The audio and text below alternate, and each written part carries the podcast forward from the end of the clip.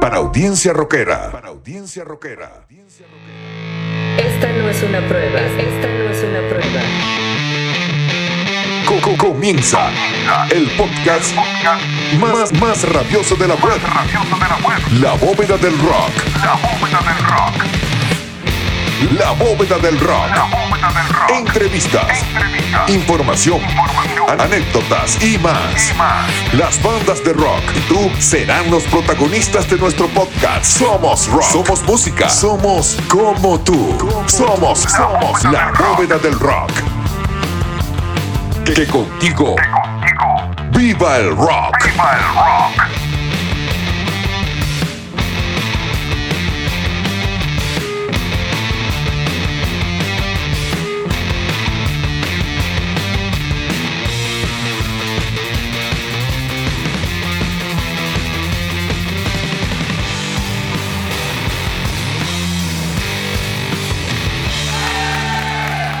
Llegamos, llegamos, llegamos, llegamos. Otro programa más de la bóveda del rock. El episodio de hoy es Kiss. Así que tengo a los muchachos Jaycee Alejo. Saludos, Jaycee. Huepa, Max, Saludos. gracias por hacer otro programita. Así que me sorprende que tengas esa camisa de Kiss. Eso es Ah. como que en serio.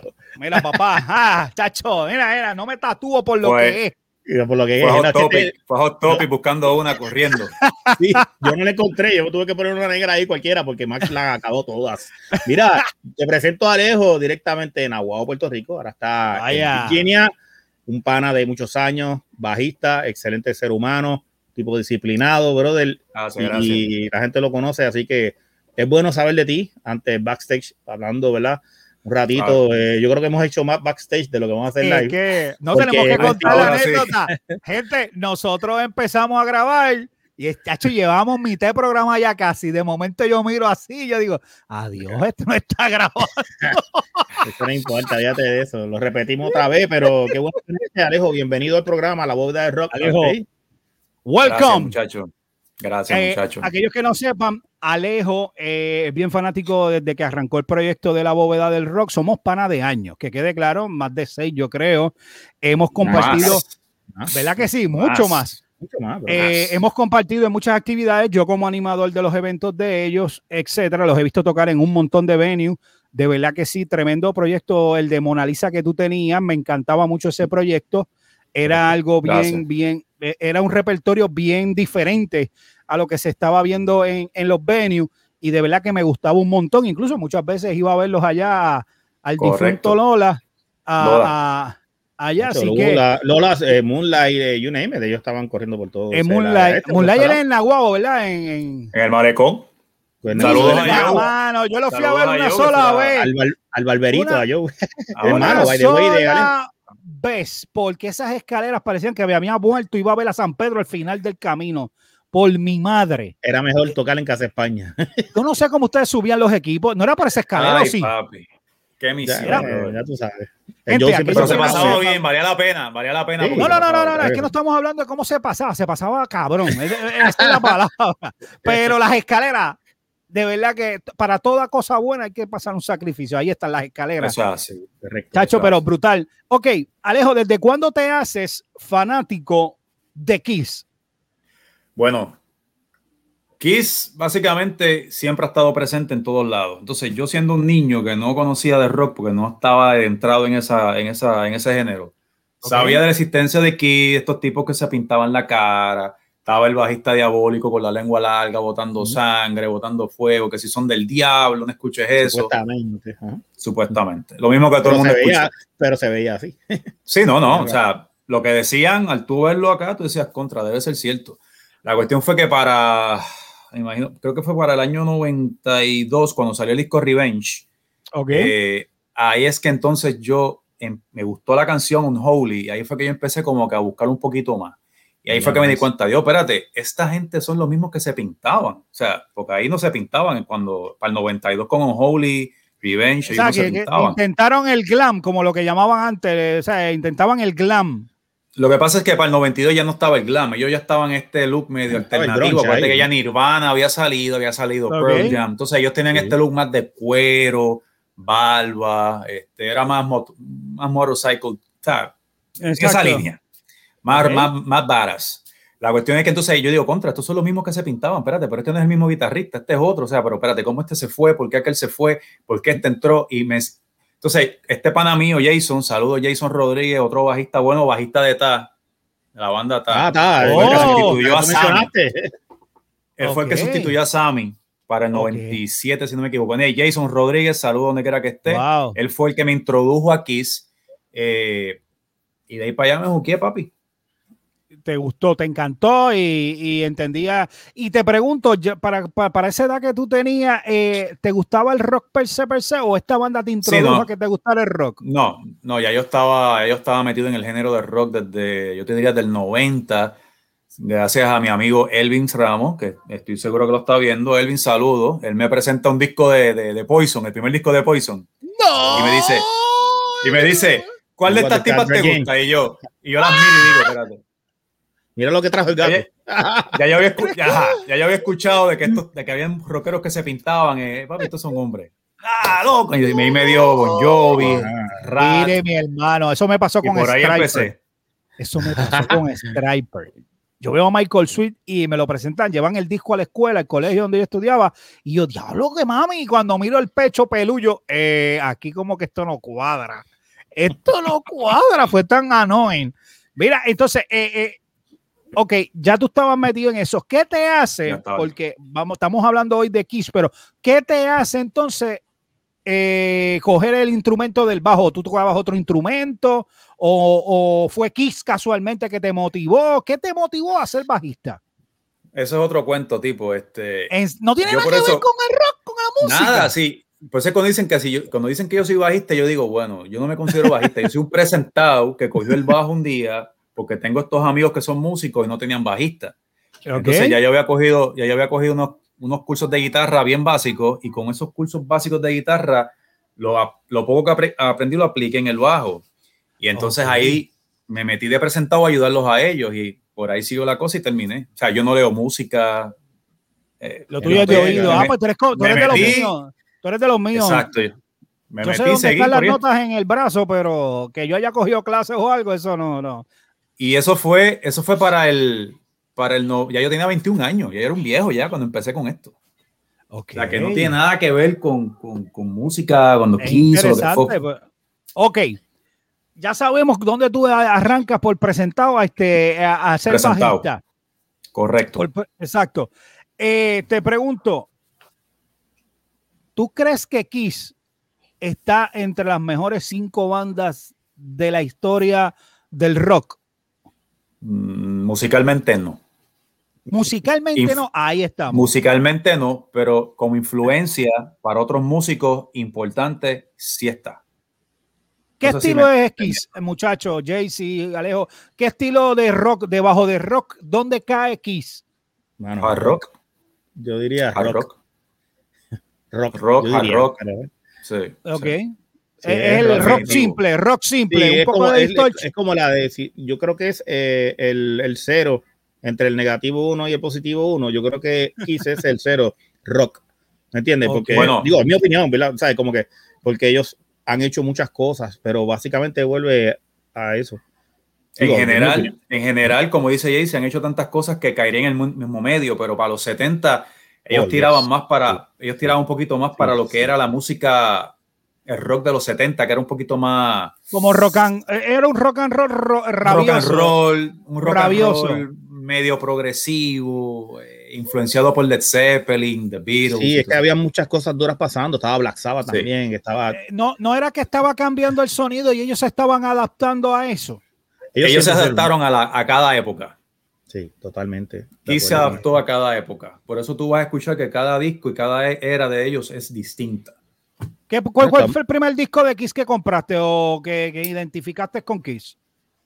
El primero que yo compré fue Revenge para el Ok. 92. Ese no era Makeup, era sencillamente Kiss. Un disco Oye, súper pesado. ¿oíste, Alejo? Porque ¿Por qué? ba- basado en la pregunta que tú le hiciste ahorita, eh, yo conocí también a Kiss en esa época. Yo te diría Alive. Digo, yo estoy un poco más atrás, pero, pero es cuando ya están, que ellos no están maquillados, pero eso lo Alive vamos a tocar 3. ahora. Claro. ¿Cómo que Alive?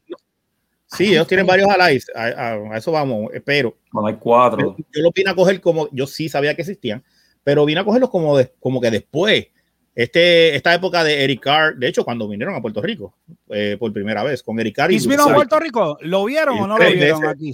tres veces, ¿no? Sí. Yo no Yo lo he vi. visto. ¿Fuiste a verlo? ¿Dos veces aquí en Puerto Rico? Yo vi la banda original en el 99 y los vi en el 2011 cuando vinieron con los dos que están tocando ahora. En el Choli- en el Choliseo fue en el 2011, Exacto. en, en, el, en el 99 fue con- en el tour de Cycle, eh, Cycle Circus. Circus, que fue en el Clemente, si no me equivoco. que Puya abrió ese show. Ese show. sí. ¿En Y serio? entonces, a ver, no, no, porque ya eran los teloneros de, de, de, de, de Kiss. O sea, Puya fue por, por el tour completo siendo los teloneros de ellos. Ahí no sé si fue por el Completo. tour Sí, sí, sí. Sí, sí, no, Sí, porque pero- de ahí es que yo, óyeme bien, de ahí es que yo conozco a Puya. Estoy leyendo un report de Kiss porque estaba, ¿en qué emisora yo estaba trabajando? No me recuerdo. Ah, eh, no, yo no creo que era Sonocolor, era. Vamos a poner en Cosmos. Sonocolor, pero yo creo que era otra. Creo que por ahí. Pero el detalle es que yo estoy leyendo un reportaje de X de su tours y de momento En la mega, en la mega. eh, eh, el- ellos dicen, yo creo que fue en la La media. garata. Mira, después eh, yo leo y estoy leyendo de que no, y quien le va a abrir tours completamente es una agrupación de Puerto Rico, Puya. Y yo, Mm. ok, ahí fue que que escuchaste. Puya, como- pues yo nunca he escuchado a Puya. ¿Qué diablo Mm. es Puya? Pero cuando me di cuenta, después empecé a buscar y era que se cambiaron el nombre y ahí que esto y lo otro, bla, bla, bla, bla, bla, bla, bla, bla, bla. Pues ellos estaban en el tour completo con Kiss. Y ahí fue que yo dije, pues estos tipos son algo grande, porque tú abrirle a Kiss, tú me perdonas. Y ahí es que vamos a entrar ya mismo en esto, pero Gene Simmons es un tipo que se ve que, que yo siempre he pensado y he dicho que él es el que el, el, el brains, el Lars Ulrich de, de, de, De de Metallica, es, es Kiss. Gene Simmons en Kiss. Y la ese máquina, tipo- ese ese tipo y no le va a dejar a los promotores que me abra cualquier bandita que me jode el show. Yo entiendo que no, ellos controlan todo. O sea que Sí, sí, ellos- alguna la, mercado- eh, la mercadotecnia de ellos es increíble, ¿sabes? Ellos tienen... hay gente que colecciona cosas de Kiss, que yo estoy seguro que no son ni tan fanáticos de Kiss, es simplemente porque es algo, un artículo de colección y todo lo que sacan tienen que comprarlo. Y te llama la atención porque estamos hablando de unos personajes. Son personajes. Sí, como decir correcto. superhéroe, como decir superhéroe. Tú sabes Pero que ellos se llamaban, ellos, ellos, ellos empezaron en el 70 y la banda se llama 72. Western... Wicker Lester. Wicked Lester, correcto. Ese, Eso fue, ellos no eran Kiss, se llaman Wicked Lester antes. Wicked Lester. Hablar un poquito, nombre de la un, poquito, un poquito de historia, ¿viste? Claro. sí, no, no. Eso fue para el Y yo estaba- 72. Sí, Correcto. y yo creo que fue un revolú que hubo con, con, con uno de los integrantes con la disquera. Y ahí fue que cambiaron el nombre. No, lo que pasa es que este, ellos logran grabar para Epic. Epic le, le- les graba, ellos llegaron a grabar el disco completo, que es un milagro que ese disco no haya salido todavía full. Hay dos o tres canciones por ahí, pero yo no he visto todavía ese disco que me sorprende porque tú sabes que siempre salen los bootleg. Pues Claro. Epic le graba el disco, el disco nunca salió. Entonces la, la razón por la que ellos hacen Kiss es porque ellos no sentían que musicalmente estaban haciendo lo que querían. Y estas Sí. palabras de ellos Ah, Exactas. no le gustaba el audio, ahora me acordé. Ellos no les gustó el sonido que tenía ese disco. Correcto, a ellos no les gustó el sonido, no les gustó el estilo de la banda, no era lo que ellos querían presentar. Y algo que ellos siempre han dicho en cada entrevista que han hecho es que la meta de ellos era tener una banda que fuera la banda que ellos hubieran querido ver en tarima. O sea, imagínate tú como público, también eran una, una tarima y tú dices, ¿qué yo quiero ver? Pues eso eran ellos. Ellos decían, yo quiero ser la banda que nunca pudimos ver y que queremos ver en tarima. Y ahí fue que se dedicaron a formar una banda que fuera un full show, visual, musical. eh, y ahí es que entonces buscan, ¿verdad? Eh, los, empiezan a buscar los músicos que tuvieran esa misma mentalidad y eventualmente terminaron haciendo lo que tanto quisieron hacer. Que esos detalles los podemos discutir más Ok. adelante. Sí, hay muchos Eh, detalles. eh, te pregunto, ¿sabes?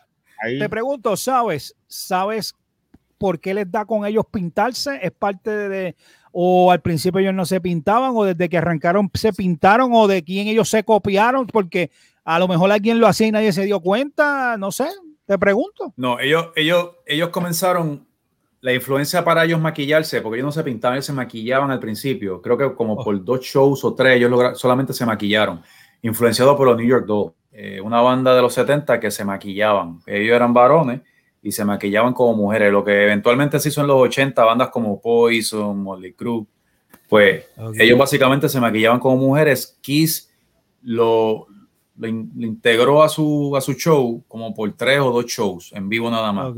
Luego, como para el cuarto show, es que entonces ellos empiezan a maquillarse como un personaje. Cada cual tomó un personaje y empezó a maquillarse, de, a pintarse, mejor dicho, dependiendo de su, de su, de su personalidad o su carácter.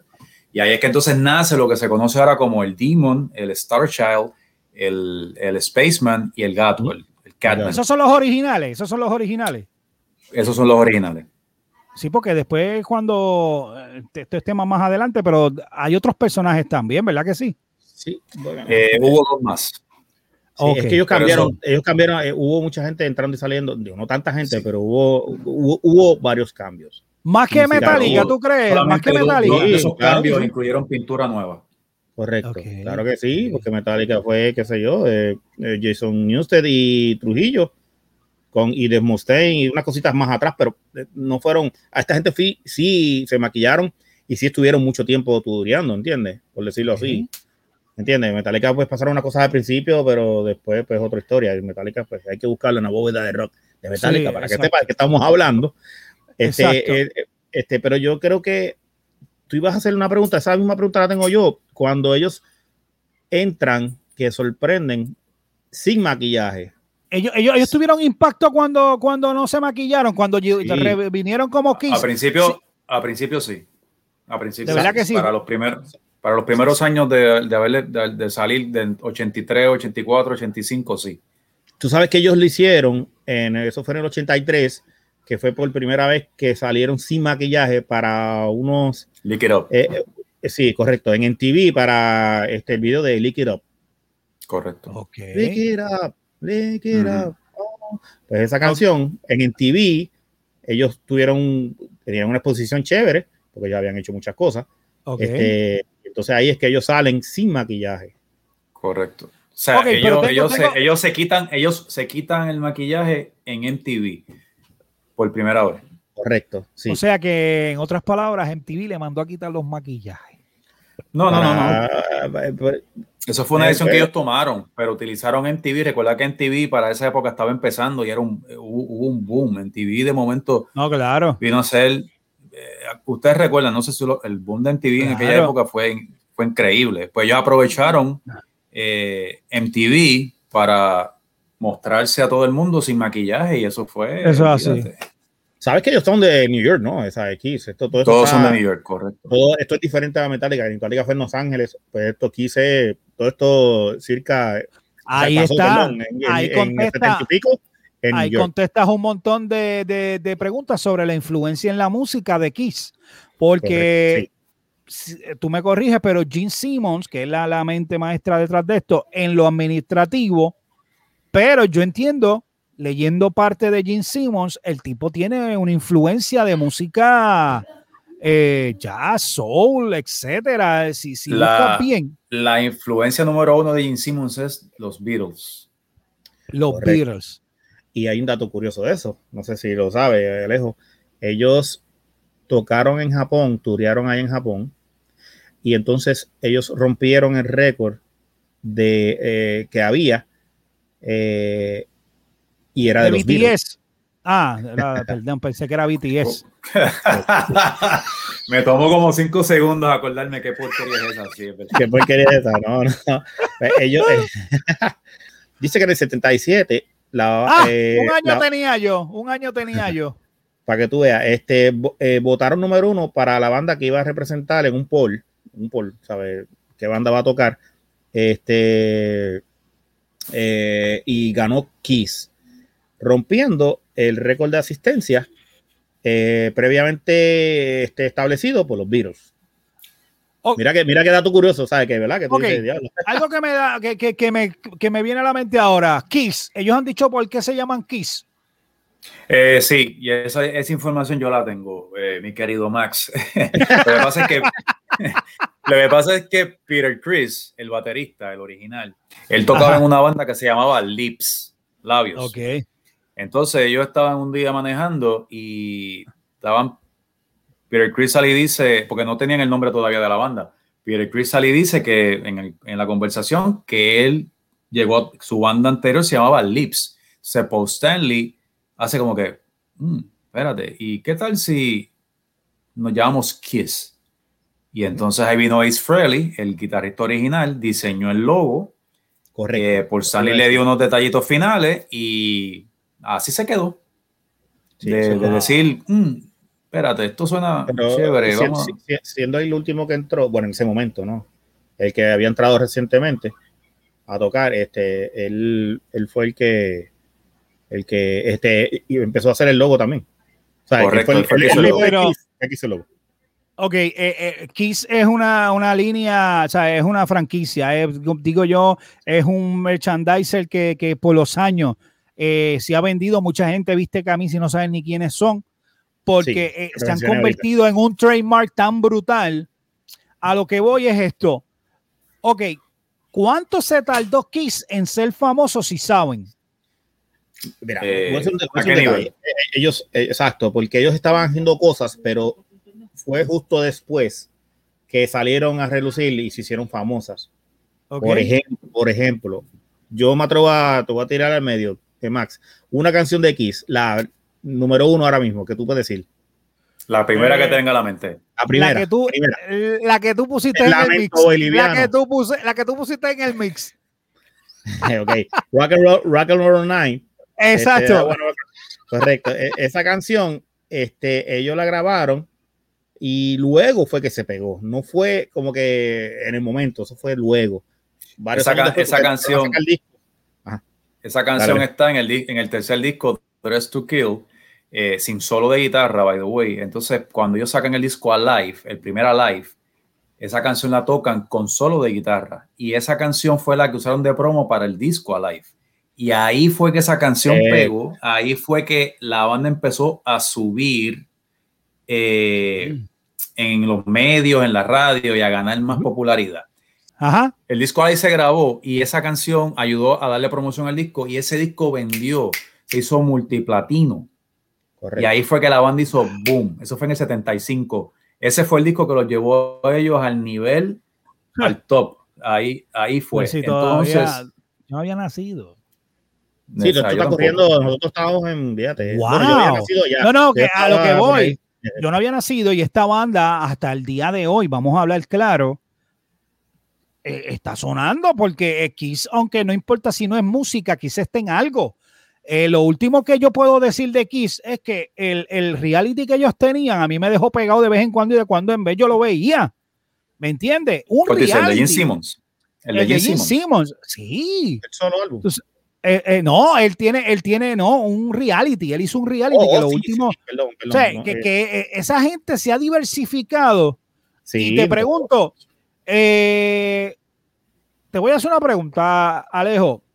Hámela. El baterista de Kiss, ¿Cuál? ¿qué tan bueno es? ¿Es mejor que ¿Cuál de Tommy? Lee? El ¿Cuál de principal, ellos? el primero, el primero. ¿Cuál de ellos? ¿El primero? El primero. No, no es mejor que Tommy Lee. No. El segundo. Hermano, ni- ninguno el de ellos. segundo- El que yo creo que se pueda acercar un poco es Eric Carr, que en paz descanse. Yo creo, un po- Sí, acercar un poco. sí, está, está duro, está duro entre Eric Carr y Eric Single, está duro. Pero Peter. Chris no se le pega a Tommy Lee. No. Total, son, No. son dos estilos bien diferentes también. Son dos estilos bien ¿Por qué son diferentes. dos estilos diferentes? Cuéntame. Peter Chris está más influenciado en el RB, rock and roll, soul, en el swing. Ese es el estilo de él. Ah, que no se había Lee desarrollado el estilo que toca Tommy Lee. Que no sé, Tommy Lee viene de otro, de otra influencia. Ah, Tommy Lee es hardcore, hard rock. No, no, eso es, hardcore, eso es, eh, hard, eso es hard rock. hard Hard rock. rock. Ahora que hablamos Peter- del cero, el Peter- uno, pues ahí ya ahí entra eh, Molly Crew, pues Mira. está en el, en el positivo uno. Es como que rock, pero hard, hard rock. ah, lo- poquito más duro. Y Ah, Chris, y, Chris versus Alex González, ¿qué tú crees? Ale González. Oye, te la busca. Qué tipo, ahí ganó por fin. Por fin, Max, eh, cogiste el mango bajito. Diablo, ¿qué? ¿Qué? Hacho, bendito sea Dios. Se la está apuntando con el pobre Peter Chris. Chacho, te la estás apuntando bien duro así. Bien duro, bien duro. Mira, volviendo al tema. Este, Esa es, mi opi- esa es mi opinión, me puede no, equivocar. no, claro, claro. Por eso es que te pregunto a ti, porque eso es lo que quiero, tu opinión. Este, eh, Hay algo que quiero mencionar. Dime. Perdona que te interrumpa, Max. No, no, no, dale. En dale. el, en el, ¿sabes que en el 79 ellos tienen el disco que es Dynasty? Tú me corrí, Correcto. el correcto. timeline de esto. estamos en el ¿Y timeline cuántos de- discos esa gente han tirado? ¿Cuántos discos han tirado esa gente? Sobre 24 o 25. No, no Ah, tengo el número bueno, exacto. Si es del pero 75, te, te los creo. 25 discos, diache. Si me da break, Sí. te los cuento y te digo cuántos Sí, pero son, son, son bastantes. Son En más el de 70 25. Son más de 25. En el 79 ellos tienen este álbum Dynasty que sacan la canción I Was Made for Loving You. Y esa canción es un disco, literal. Esa canción en el 81, o sea, un par de años después, Menudo la hizo. Lo que pasa es que la canción se llama Dame un beso y es del disco Una aventura llamada Menudo, que es la película. Sí. Entonces, sí. ellos lo que, Vale, lo que ellos cogieron, lo que ellos cogieron de, de I was made for loving you es la parte que dice por un beso puedes rolar la, No vamos a entrar en la el parte- amor". en la parte ¡Te de la sabes, Alejo! Pa. ¡Te la Mira, sabes! No vamos a, no vamos a entrar Cuando en, hagas el de menudo me llamas. Cuando hagas el de menudo me llamas. Mira, no vamos a entrar en el Vanilla Ice, Oye, ¿no? De- de Así se caen los héroes, Alejo, así se caen los héroes. Papi, yo lo admito, yo soy un menudo fan. De Sí, verdad. eh, Tieron Melly en su banda. Sí. Yo algunas Sí. veces lo cubría a su guitarrista, Correcto. que es increíble. Y ¿Han tocado Alex- juntos? ¿Han tocado juntos ustedes? Claro Oh, que sí. sí. Ok. Un par de veces. Numerosas veces. Numerosas veces. De hecho, Alejo fue el primer bajista de Líquido. Que tocamos en Ah. Viejo San Juan. ¡Ea, diache! Él ni se acuerda. Ya, che. Bueno, no, fue no un fue en el Normandy. No fue en el Normandy, ¿verdad que no fue en el No, no, no. Normandy? Ah, ok. No, no, no, no, No pero fue, fue de los primeros bajistas porque el que era no, no, el que yo tenía planeado no podía. Y Alejo Exacto. siempre, como nos ayudábamos mucho, pues fue en el viejo San papi, Juan. necesito. Correcto, y él tuvo, hemos tocado Ah. muchos años, eso es la historia, por eso está aquí, somos panas de verdad. o sea, esto es, Diablo, brutal, Yo no, sabía brutal. que, yo, yo no sabía que había sido el primero, así que gracias. No Era, sabía. era, Por fin que soy el tú primero en algo.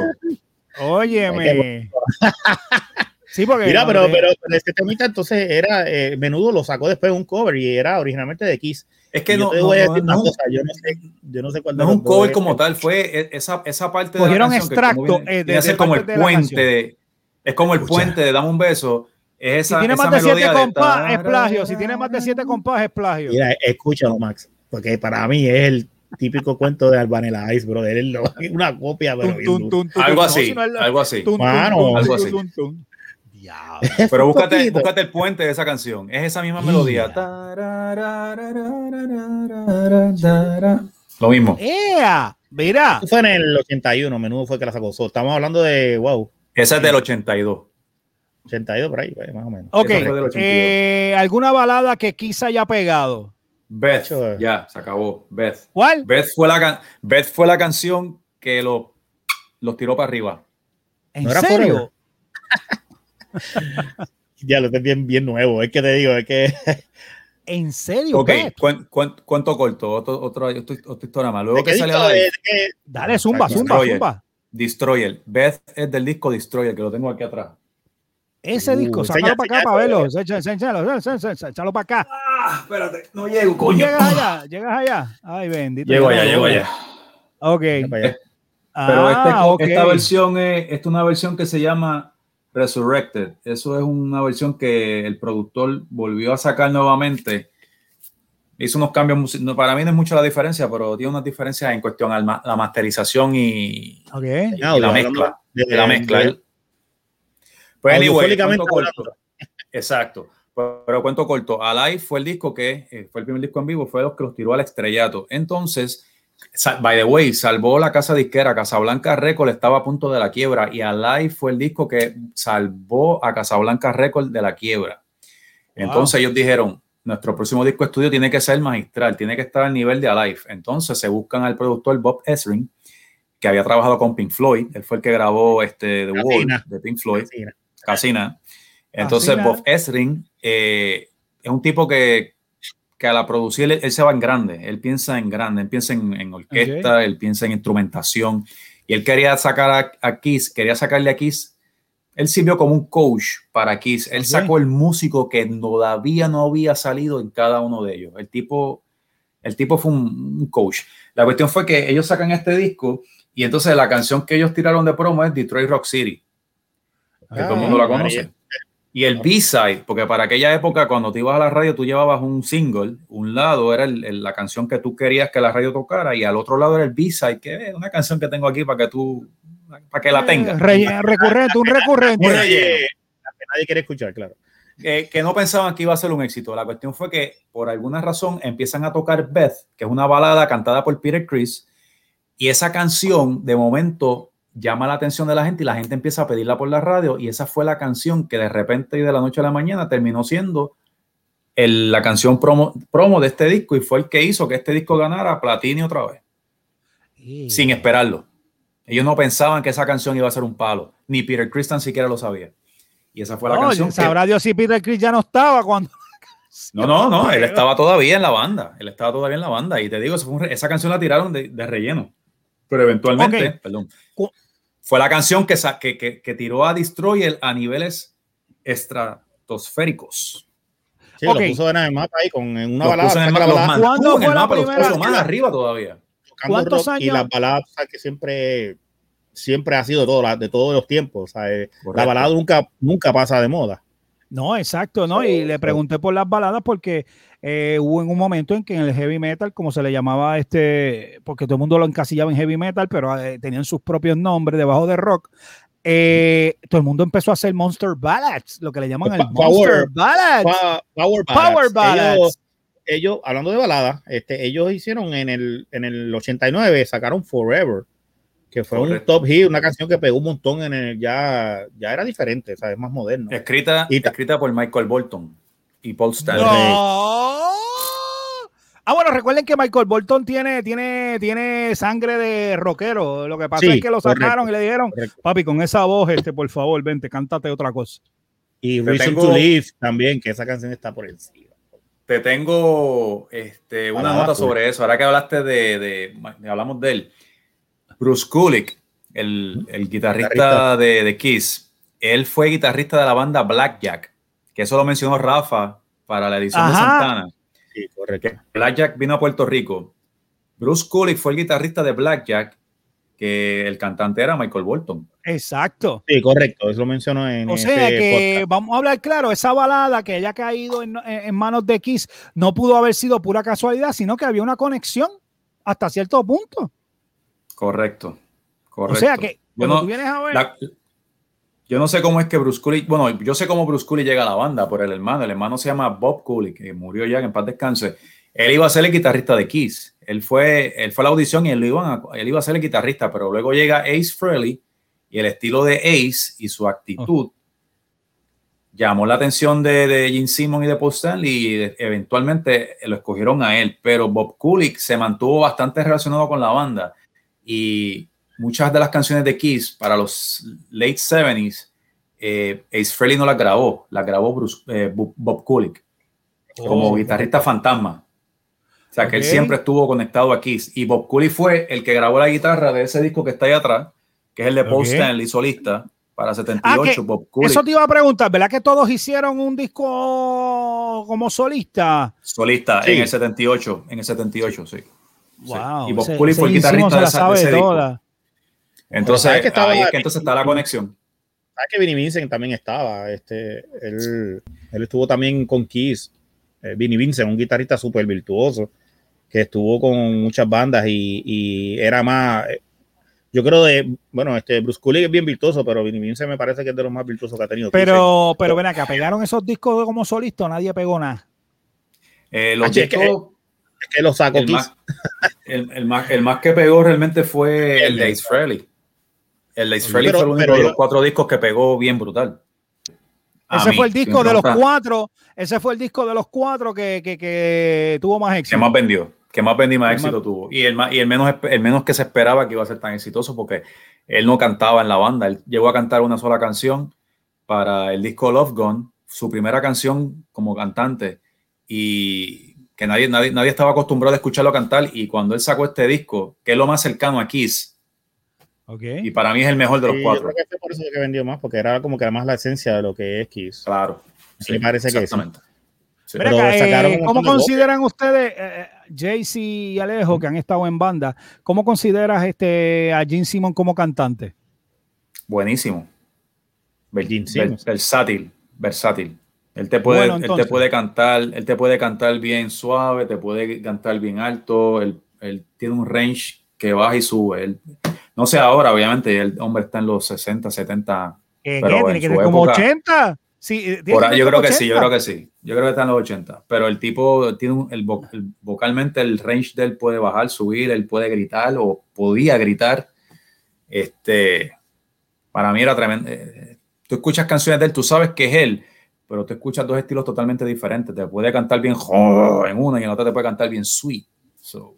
para mí. Eh, ¿y como bajista? Digo, para mí, excelente, de los mejores que hay. El tipo tiene una técnica influenciada en los Beatles que de verdad que da gusto tocar, tocar canciones de Kiss en, para el que toca abajo. Por lo menos, esta es mi opinión. Sí, sí, sí. Eh, bajo tu experiencia como músico, ¿entiendes que el tipo este, tiene buen swing, como decimos acá en no, de la calle? De verdad, escucha el bajo de las canciones de Kiss, especialmente las primeras, los primeros discos de Kiss, y tú te vas a dar cuenta que el bajo de, de, de Simmons, la forma en que toca el bajo, es bien influenciado en los Beatles y es no complicado, es divertido. Acuérdate que es un showman y la mitad de, bueno, no puedo decir en porcentaje, pero la gran mayoría, el performance tuyo en tarima tiene que ver un montón. Cuando, eh, o sea, tú no tienes que ser un, un, bajista virtuoso, simplemente puedes llevar un mensaje o puedes ser un showman como los Gene Simmons, ¿entiendes? Este, y él tiene, pues, ya tú sabes, es maestro de la mercadotecnia de Kiss y, y, de los chavitos. Y pues, o sea, claro que sí, sin quitarle, ¿verdad? Claro, o sea, claro que él toca. Pero a mí me parece que es un, un bajista que es bastante, ¿sabes? Puede hacer lo que quiera, lo que pasa es que con lo que estaba haciendo le daba más que y le sobraba, ¿entiendes? Porque Kiss es una máquina elaborada, pero hay cosas bien chéveres, o sea, hay cosas bien brutales de Kiss. Yo no quiero que los fanáticos ahora vayan a caer ¿verdad? Como que arriba, porque, pero es una realidad, o sea, eh, a mí me gustaba mucho ellos cuando estaban en Alive, porque encontré como que eran más, eran más heavy metal. Ellos salieron del rock, se pusieron más metal, y quizás ahora digo yo, como dice Alejo, ¿verdad? Para mi gusto. O sea, para mi gusto, pues ahí yo dije, wow, porque entonces era una banda más agresiva. Luego, cuando ellos terminan de hacer eso, que pues, pues qué sé yo, muere Eric Carr, que de hecho murió de cáncer a los 41 años en el 91. ¿Pero era, era integrante de la banda o ya no era integrante de la banda? Era, era, integrante. la banda full y pues... Fue otro bochinche, man. fue otro bochinche. O sea, eso es como el Cliff Burton de Metallica, algo así. Correcto, por correcto. Pero... Digo, por, el cáncer, ¿no? Y pues murió a los 41 años, joven, porque, ¿verdad? ¿Sabes? Este, 41 años no tenemos nosotros. este, bueno. y, y él, pues, eh, pues se, fue y entonces pues ahí vuelven otra vez al line-up original. De hecho, después de eso ellos hicieron el, el, lo que los reúne otra vez, aparte de ese duro golpe para Kiss, porque entiendo que fue el más fuerte de ellos, entiendo yo. Este, ellos hacen en el 95 el MTV Unplugged. Y entonces cuando hacen... Para, para, para, ¿cómo, eh? Que ellos, hacen un Unplugged. ¿Cómo tú haces un Unplugged? MTV, MTV Unplugged. ¿Cómo tú eh, haces pero si un blog lo ha, lo ha hecho. Pero si lo hizo el Grunge, lo hizo Stone Temple Pilot, lo hizo Nirvana, lo ha hecho Pearl Jam, lo ha Alice hecho in Chain. Alice in Chain, que es más oscuro. Chacho mío. Ahí, excelente, son todos Pero estaban pintados, eso es lo que yo veo, porque ellos son unos showman. No, no, no, no, ¿Tú te imaginas aquí es pintado? No, vamos ahora a eso. Este, en el 95 ellos hacen un unplug, TV Unplug, que estaba bien pegado para esa época, que lo hizo mucha gente, Alanis Morissette, te mencioné ya los otros artistas, para no repetirlo. Y entonces ahí es que ellos lo traen a los band members, eh, los integrantes de la banda originales. ¿Eran invitados músicos únicos o invitados aparte de los bateristas o de los guitarristas que habían? Aparte de los, de porque lo que pasa es que para esa época, para el 95, era Paul Stanley y Gene Simmons, tenían a Bruce Kulick y tenían a Eric Singer, que fue el que sustituyó a ah, Eric, Carr, después que murió. Entonces, ellos eran los músicos de la banda en el 95. En esa época estaban haciendo los Kiss Expo, que eran como una como unos shows, unas exposiciones de Kiss, memorabilia, y llevaban bandas tributo, y cogieron tanto auge que Kiss empezó a hacer pequeñas presentaciones acústicas en esos shows. Entonces, un día aparece Peter Chris, invitan a Peter Chris, o él andaba en el, en, el, en el expo, y lo suben a tarima, empiezan a cantar con él y todo el mundo se volvió loco. Entonces, los productores de MTV vieron eso. que es original. ¿Vieron eso? ¿Y qué vieron rápido? Cachín, cachín, cachín. Y, y hicimos también este, Ah, un río- tazo. una reunión. Y entonces, pues ahí es que entran otra vez los, los, los integrantes originales. Que Ellos se tiran, ellos se tiran el show completo con los músicos del momento, sus, sus músicos actuales. Y al final del show trajeron a Peter Chris y a Ace Frehley. Y ellos hicieron una, dos, tres, creo que tres o cuatro canciones. Imagínate. Y aquello se quería caer. No, Entonces sí, fue tan exitoso, fue tan exitoso que ellos vieron el cachín cachín y empezaron a negociar, porque ya para esa época todo es a través de abogados. Y Claro. pues ahí fue que comenzó la reunión con maquillaje y todo. eh, ahí es que entonces en el 90, eso fue en el 95, en el 96, o sea, un año después. Entonces es que ellos hacen una eh, aparición en los Grammys en Los Ángeles, 17 años Correcto. después, 17 años después de haberse quitado el maquillaje. O sea, que Ujú. había corrido un tiempo bien decente. 17 años, muchachos, 17 años yo me olvido. Creo que son aprovecha- 17 años.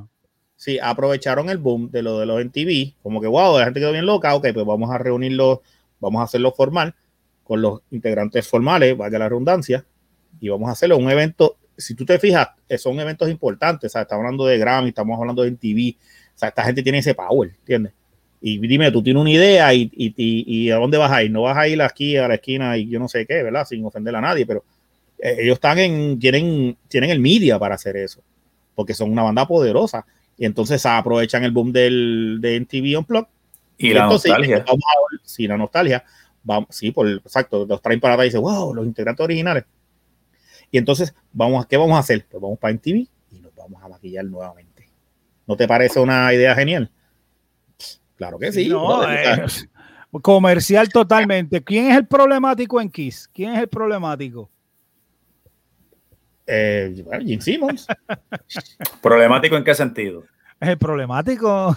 Siempre en una banda hay uno que es un problemático. Bueno, pues vamos Lo a malo es, la- lo malo es que cuando tú eres el problemático y dueño de la banda, ahí está el Ahí- problema. Pues no hay nadie que te diga nada. exacto, Exacto. Pero nadie en los, en, los, se- en los 70 con la banda original, los problemas realmente eran Peter Chris, que tenía una adicción a, a droga, Sí, y. Ace Frehley, que tenía una adicción a alcohol.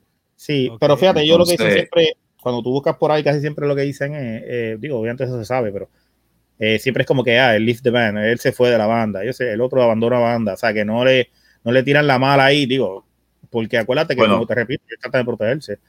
Pero, sí al sol de hoy, al sol de hoy se sabe que Peter Chris lo votaron de la banda y Ace Frehley se fue de la banda.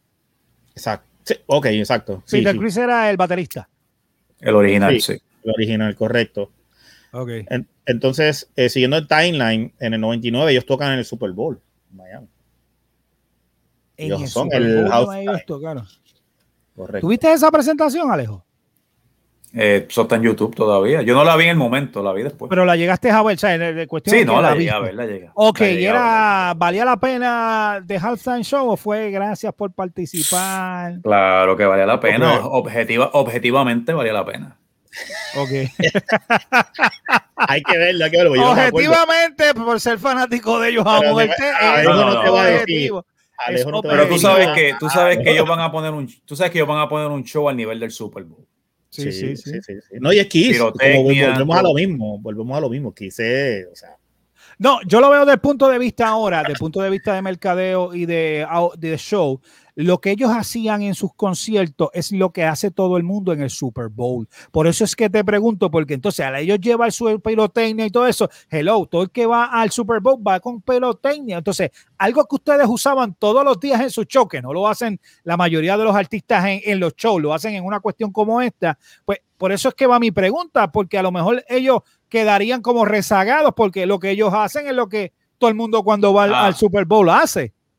Básicamente hicieron lo que ellos siempre hacen. Ellos fueron a llevar su show. Ellos no cambiaron show, nada, no, quitaron nada. Ellos hicieron su un show. un showband, ¿sabes? Lo que es. está al nivel. Ellos siempre han sido un show. Está al nivel de un Super Bowl. Ellos te pueden montar un super, ellos montaron un show en Puerto Rico a nivel de super- del Super Bowl en Puerto Rico y Jay-Z fue a los conciertos, Jay-Z lo sabe. Eso es otra cosa, estaba- mano. ¿El sonido en ese concierto estaba en la madre o había un poquito de revolú? ¿Cómo para lo de ellos, no, para, para su sonido, claro que sí, está espectacular, tú sabes, son buenísimos. Sí, son buenísimos. buenísimo. este, y ese line-up este, eh, de Bruce Cooley con Eric Carr Eso es una cosa increíble, mano, ¿sabes? Porque ese fue mi line-up original, perdón, mi line-up favorito. Exacto. Y el que, te, pues el que te, te, gustó. Sí, chacho, sí, sí, sí, sí, tuve esa oportunidad. Pero nada, después de ahí ellos son una mercadotecnia increíble, porque en los 2000 ya ellos entran. Todo es ver, hay mucha cosa pasando, porque ellos hacen lo que hablamos ahorita de reality show, ya entra, ya entra este tipo de cosas. Este, hay muchas cosas pasando, pero todo se enfoca en, en, en todo lo que es la mercadería de ellos. ¿sabes? Vender y vender y vender y vender y, por ahí para abajo hasta el sol de hoy.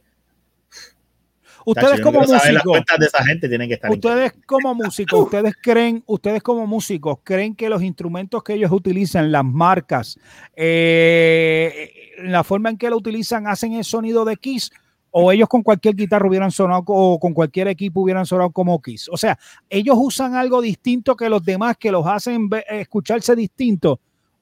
No, yo, yo creo que lo hacen, en mi opinión, y después Alejo puede decir, pero en mi opinión, yo creo que ellos lo hablan como show band.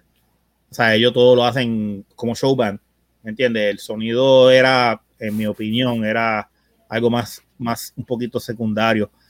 Un poquito secundario, en mi opinión. O sea, no había algo como que yo decía, wow, el, vuelvo otra vez con Bruce Kulick, sí, porque era más agresivo. Yo, wow, porque es justamente eso, ellos eran más classic rock, o por decir rock, ¿no? Que fue lo que dije al principio, un más rock. Pero eh, con Bruce Kulick, pues fue más agresivo y a la patada, pues a mí me, yo decía, eso se oye más agresivo que, y porque la técnica de él es diferente, y ahí sí la noté igual. Igual Eric Carr, o sea, el sonido de Eric Carr. ¿Cuál es el, ah, ya Jay-Z dijo cuál era su lineup de Kiss? ¿Cuál es el tuyo, Alejo? ¿Cuál era el que a ti te encantaba? Oye, ¿te diste, te, eh, diste, te diste, una y te ves. Todos, todos, todos ellos juntos. Con We Are the World te diste Fíjate, una. Te diste a mí, una y a mí, me gusta, a, mí, a mí me gusta, a mí me gusta mucho el original, ¿no? El, el lineup original. Pero musicalmente, la banda para mí se escuchaba bien sólida cuando se va Eric Carr, I mean, eh, Peter Chris, y entra Eric Carr para el 80, 81 y 82. El lineup de Paul Stanley, Gene Simmons, Ace Frehley y Eric Carr en la madre. porque le dieron, Eric Carr le trajo una vida a esa banda, musicalmente hablando. Ok. Que, Sí, es que tienes que, si, eh, si tuviésemos la oportunidad de poner un par de clips rápido, ¿verdad? Eh, si se puede no se puede porque, bueno, banean, pero... Los derechos. Porque, sí, sí, pero sería bueno, este, si no, pues hagan la asignación y escuchen un poquito y se van a dar cuenta, ¿sabes? Porque era otra cosa. Sí, es que, es que, es que a lo que voy, eh, tenemos yo, creo que, yo creo que estuvo bien, perdona que te interrumpa, porque básicamente, si ellos hubiesen seguido como estaban, quizás a mí no me hubiesen llamado la atención, no a mí, pero hubieran, hubieran desaparecido. Y, a mí y al que le gusta ese tipo de ese estilo, ¿no? O ese A lo que a lo que va mi segunda pregunta, entonces va casi en la misma línea, pero desde otra desde otro, desde otro focus. ¿Qué sonido te gustaba más de Kiss? Pues entonces, si es por los instrumentos, por los integrantes, entiendo que si es Alejo, fue la primera parte de Kiss. O cuando eh, entró, cuando entró este, cuando entró el, el eh, Eric, este Carr. Eric Carr. Ah, entonces, ese es el sonido per se que hay que era que te gustaba más Kiss, ¿o no? Me gustaba más Kiss los primeros tres discos y Alive. Okay. Vamos a los primeros seis discos, desde el 72 hasta el 77, que era el original, eh, Kiss, Hotter Than Hell, Dress to Kill, Alive, Destroyer, Rock and Roll Over y Love Gone. Eh, eso para mí era el Kiss, es lo mejor. Luego ya de eso, Peter Chris en su técnica de tocar batería bajó demasiado. Lo que era el, vicio que él tenía afectó mucho a la banda y la química con la banda, la química con sus compañeros, el sonido, la música. Cuando él se va, luego entonces la banda para mí vuelve y, como que revive. Y ahí te puedo decir que entonces lo que vino a hacer este Eric Carr le dio un cambio a la musical a la banda que me encantó que fue para el 80, 81 y 82. Ok. este disco que ellos hacen, este Crazy Nights, ¿eh? ¿Qué se llama? El, Crazy Nights es del 87 con Bruce Kulick y Eric Carr. Ay, qué casualidad. pues, te, te, repito, ese disco, mano, es que digo, es bien casualidad. Pero mira, yo te voy a decir una cosa.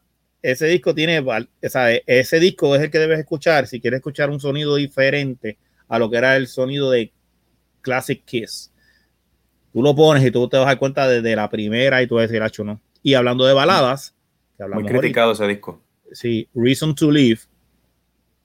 Ese, ese es un power ballad en la madre, buenísimo, bien agresivo, bien bueno, lo- el solo increíble, perfecto.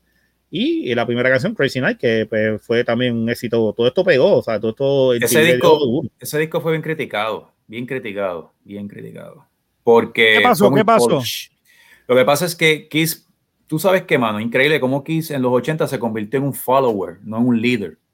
Kiss en los 70 fue el líder, pero ya cuando fueron decayendo, las bandas que estaban subiendo como Molly Crew Mm. obligaron a Kiss a seguir el tren de Molly Crew eh, y otras bandas más. Entonces, ¿qué pasa?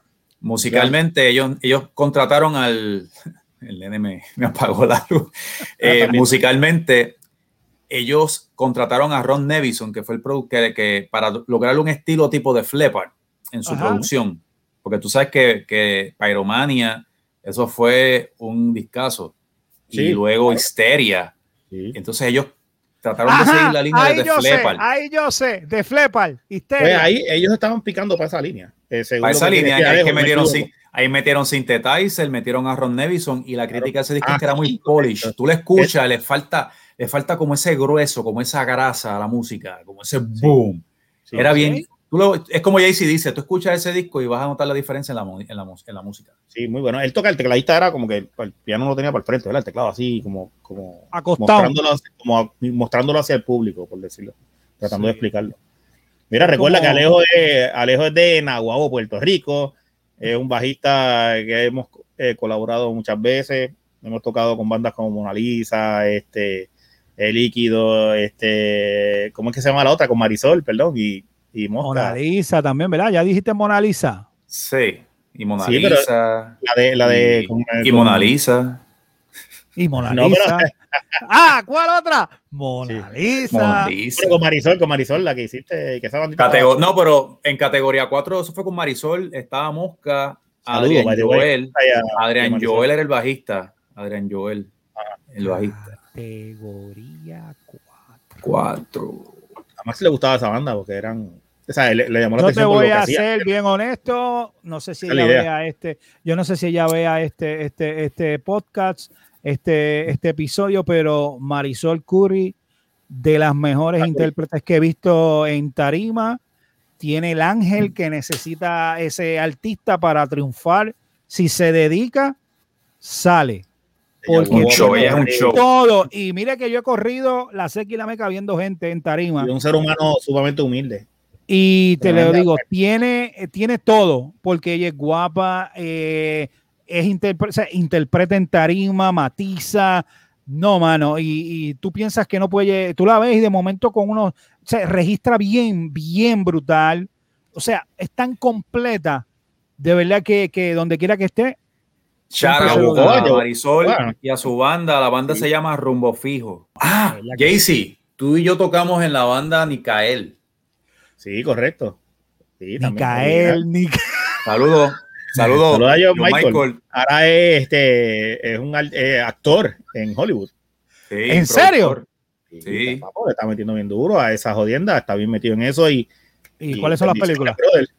No, Él está, trabajando sabes, con, él está trabajando con Zuleika Rivera. Y eh, hay algo que es que yo no sigo mucho esto, pero ellos tienen un proyecto en OnlyFans, creo que es, que es como una miniserie o algo así, si no me equivoco. Sí, No tienen unas cositas corriendo ahí, este, unos cortometrajes, creo que son, me equivoco, Sí. no sé.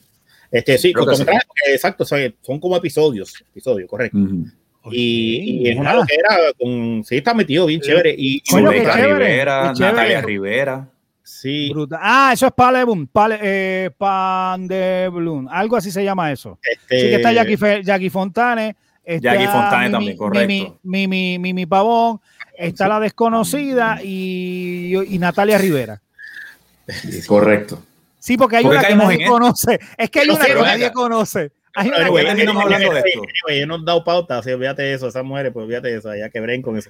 Pero, ni, pero, Estamos hablando yo- de ellas en Kiss. pero tenemos un No sé, pana, no, ten- bueno, tenemos, bueno. tenemos un pana que, este, que colaboró con Alejo y por eso es que estaba hablando de la trayectoria de Alejo y nada más. Ahí se queda, fíjate de eso. Eh, Micael, Micael, gracias a Dios que se dedica a la, a la producción de cine. Qué bueno por la música. Mira, vamos a continuar. Este, Kiss, ¿cuál es la mejor canción de Kiss? Alejo, tira de para adelante porque pues, Suavecita, ¿viste? Esa va como 80. Ah, no puedes decir que tengo ya, ya, ya, a hundred thousand years. Esa para mí es la mejor. la así. mejor. JC, para ti, ¿cuál tú consideras que podría ser la mejor canción de Kiss desde tu punto de vista, análisis, etcétera? no mano, este De- Detroit Rock City. Me parece Detroit Rock City.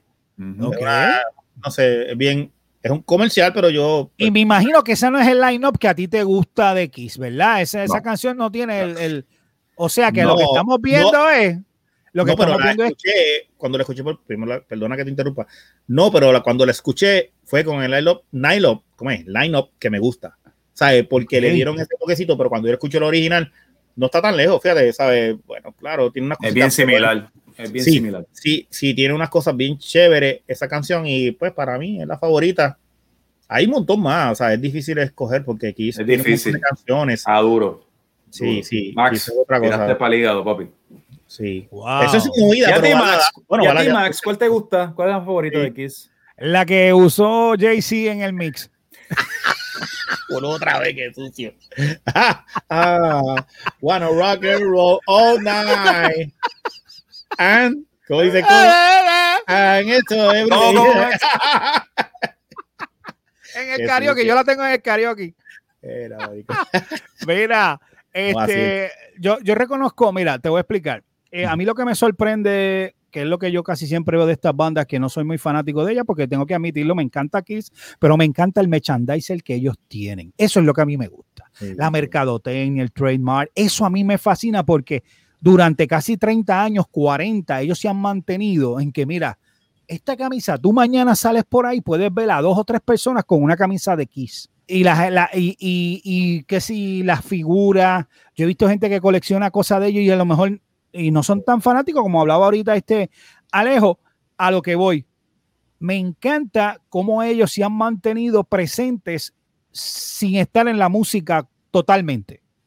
¿Me Sí, entiendes? lo ha sabido hacer, yo creo que los últimos años, bastantes años, vamos a decir el 2000 para acá, como mencionó ahorita, en es- de eso es que ellos han, han estado dando, eh, sobreviviendo, que es increíble. Para o sea, acá, porque- ellos han grabado solamente dos discos con el line-up actual y en, en casi en 21 años, dos discos nada más. Imagínate, ellos se han mantenido, ellos se han mantenido con los shows en vivo y el merchandising. increíble, Mira, mano, tú veas. Eh, No, eh, eh, es así, es así. Oye, ¿crees que, aparte de que lógico, Gene Simon tiene que estar ya metido en los 70, 80, por allá arriba? Y Paul también, Paul Stanley tiene que estar por allá arriba. Pero Paul se ha dedicado a, a pintar. Yo he visto, yo creo que yo lo sigo a él en, en las redes y él es un artista a pincel. No sé si es brocha gorda o brocha finita, pero ellos le están metiendo. Él es, él es- él es pintor y ahora mismo sacó un proyecto musical que se llama Paul Stanley Soul Station. Es solamente RB y soul. Así él- que él tiene tienes que 60, escucharlo. Tienes que 60. escucharlo. ¿Lo 69 escuchaste tú? años, 69 años tiene Paul Stanley y 71 Gene Simmons. ok. Esta pregunta nunca la había hecho a ninguno de los invitados, pero si tú estuvieras tocando, ¿tú crees que tú llegarías a tocar hasta los 71, 80 años si la salud te lo permite? Ya yo me retiré. Ay, por favor.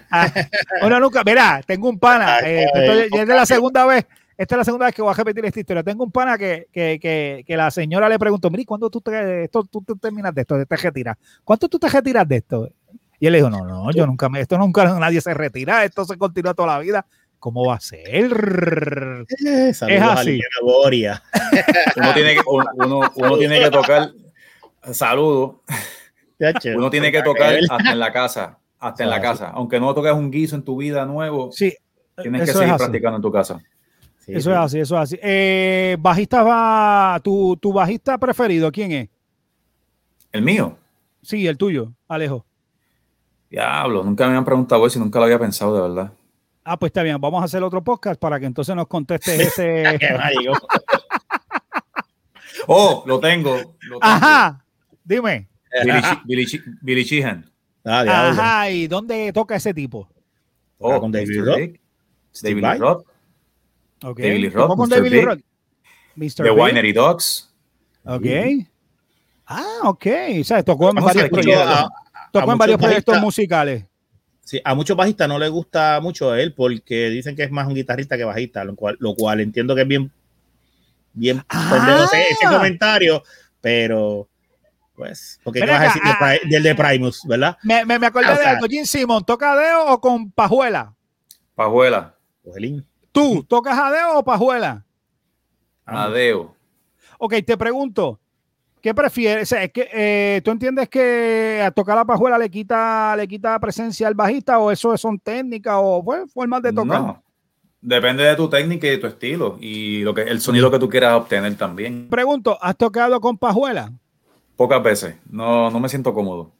O sea, las canciones de Caramelos de Cianuro, me imagino que las toca con pajuela. No, realmente, no, no, realmente no. Casi todo lo que yo he tocado lo he tocado a dedo. El, el, el, el- me gusta la pajuela porque te da un look en tarima, como dice Jaycee, el show es importante también. El. No, no. Tocar Adeo abajo, te ves más sabes, ese- Adeo ese te bajo ve- acá abajo. No, no, te de, Adeo te ves alfa, macho.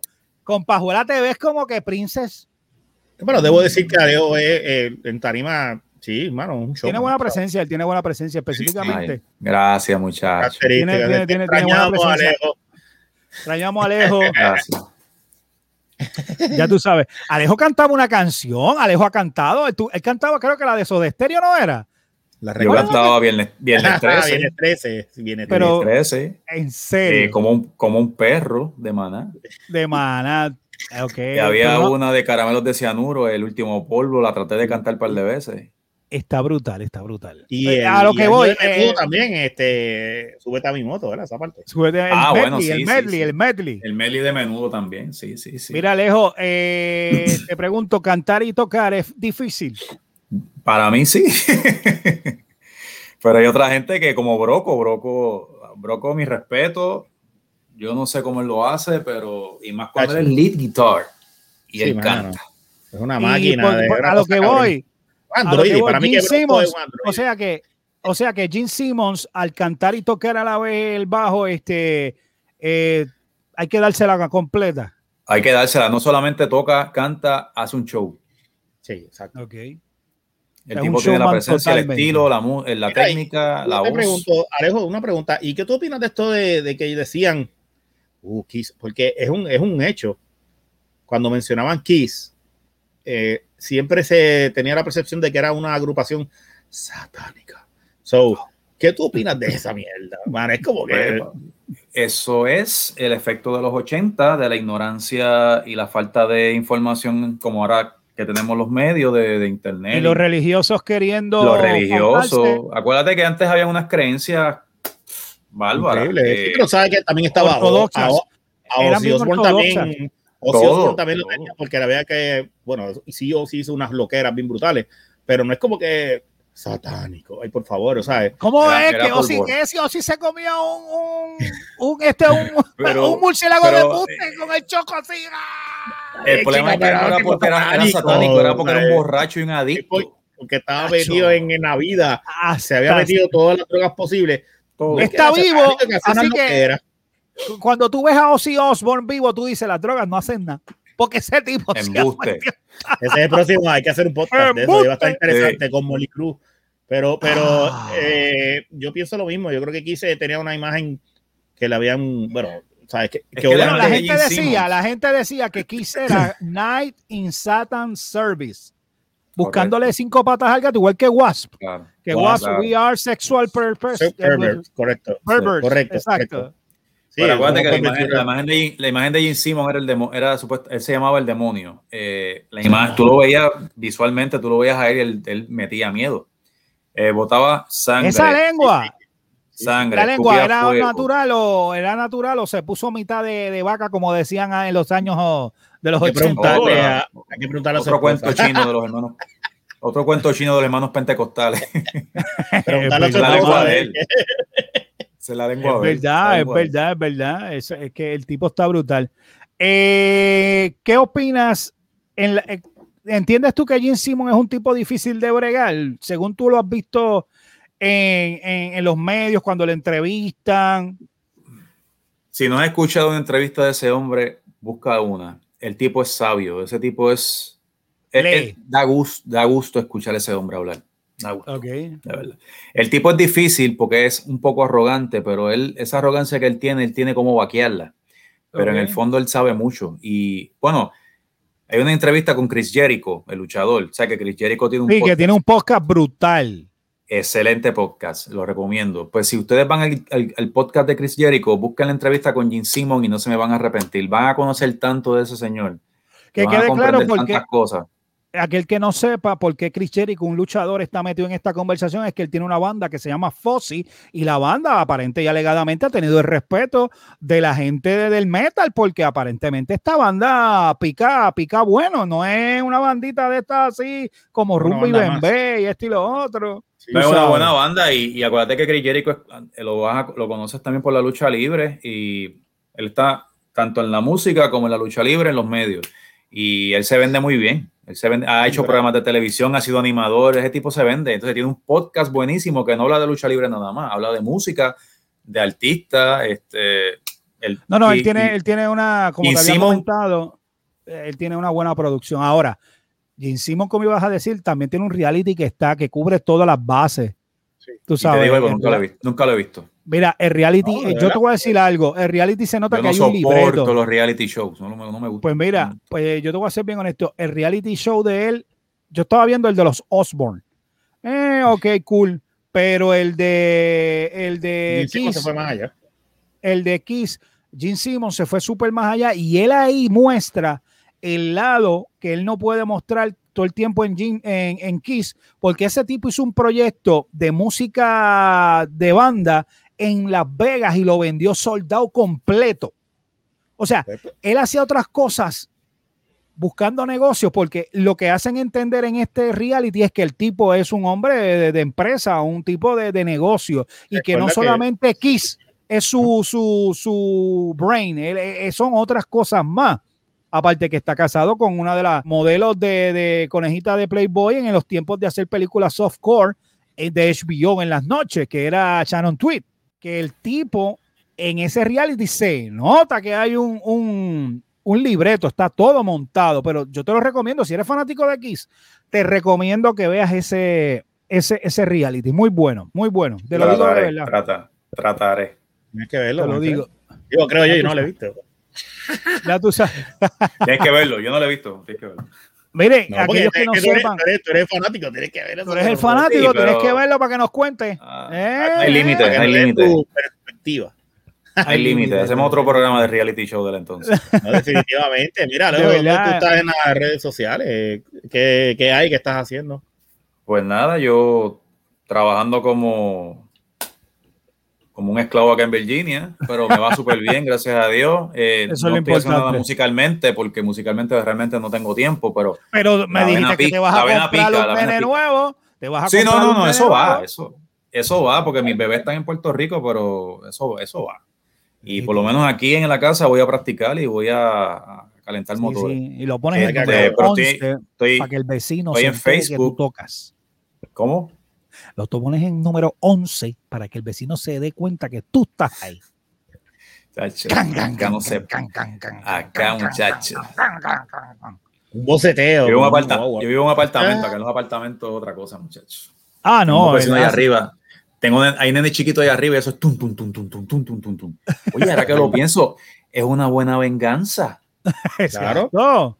claro. Golpe sin desquite no es golpe. Coño, Max, hablando contigo me surge la idea, gracias. No, no, yo te tengo otras también. Mira, Alejo. eh, Pero en ya las redes estamos- sociales, nada, Facebook, Alejo Mel San. Eso, yo me cambio el nombre a cada rato, ustedes lo saben. Sí, sí, es verdad. Alejo Melzán. por, por mi trabajo, pues trato de que me de- de- de desviar la ¿Y en atención Twitter? y despi- ¿Estás en Twitter en todavía? Twitter, sí, todavía no mucho como antes, pero todavía. Eh, arroba Alejo underscore Alexis. Alexis. Ya tú sabes. Alejo, te queremos dar las gracias a este porque haya sacado de tu agenda bien, bien ocupada este, este ratito con nosotros y charlar un ratito de Kiss. Claro. Gracias por eso, Alejo. Alejo. que acá está la orden en Puerto Mira, Rico, lo que tú quieras. Eh, la que, te tomaste, ¿qué mal que es esa? La que te tomaste. eh, no, hombre. ¿Qué mal? ¿Eso es medalla? No. Signer, ¿qué? Pican. Dice Candid Pican o Pican. Ok, eh, tiene un. Ok, allá, me imagino que. ¿Y cuál es la sustituta? ¿Cuál tú tomabas acá en Puerto Rico? Medalla. ¿Y cuál es la sustituta? Mira, se quedó ahí como un anuncio. Se quedó ahí, ahí, vete para acá. Gente, finalizando ahí, él está auspiciando ahí. De verdad que sí, papi. Mira, eh, gracias por, por sacar un ratito con nosotros. De verdad que sí. Este fue el episodio de la bóveda del rock. Oiga, este fue Kiss. Pero antes de irnos en las redes, Jaycee, ¿dónde tú estás? Me consigues en DJ Jaycee Master Guitars, Líquido Banda de Rock, eh, igual en Instagram, igual en Twitter. So, ahí me buscas y dialogamos y lo que sea. Estamos disponibles para cualquier ocasión, tanto DJ como banda de rock. Gracias, Max. Oíste, sí, se ve bien funny. ¿Qué tendrá esa cervecita? ¿Qué tendrá que se quedó así? dale un, espérate, dame un screenshot, espérate, antes que regrese. Ya lo tengo ahí. Gente, gracias por estar en sintonía con nosotros. Próximo, otro episodio más de la bóveda del rock. Y recuerda que eh, contigo viva el rock. Buenas noches. A la próxima, gracias.